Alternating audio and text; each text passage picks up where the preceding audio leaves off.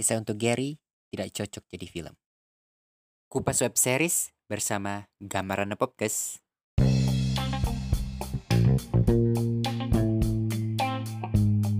Kisah untuk Gary adalah web series yang lagi viral dan trending di kalangan anak muda, bahkan menduduki peringkat pertama di platform WeTV dengan rating 9,6, hampir sempurna.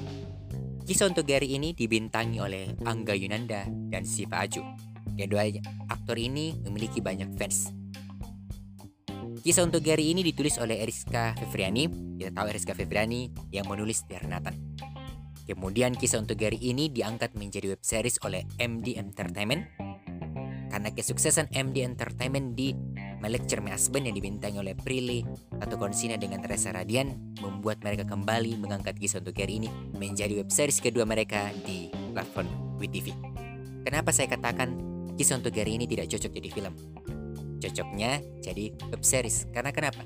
Kalau kisah untuk Gary ini jadi film, durasinya kan terbatas.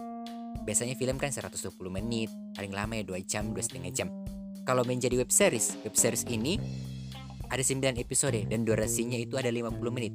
Kita puas menonton kebab apa keunyuan antara Angga dan Siva.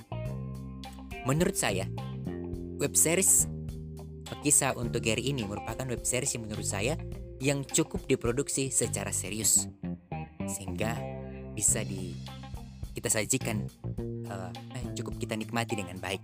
Jadi menurut saya kisah untuk Gary ini merupakan kebangkitan untuk web series web series di Indonesia supaya bisa memproduksi seperti kisah untuk Gary karena kisah untuk Gary ini kita bisa lihat acting mereka berdua di sini cukup kita apa membawa kita masuk ke dalam web series tersebut.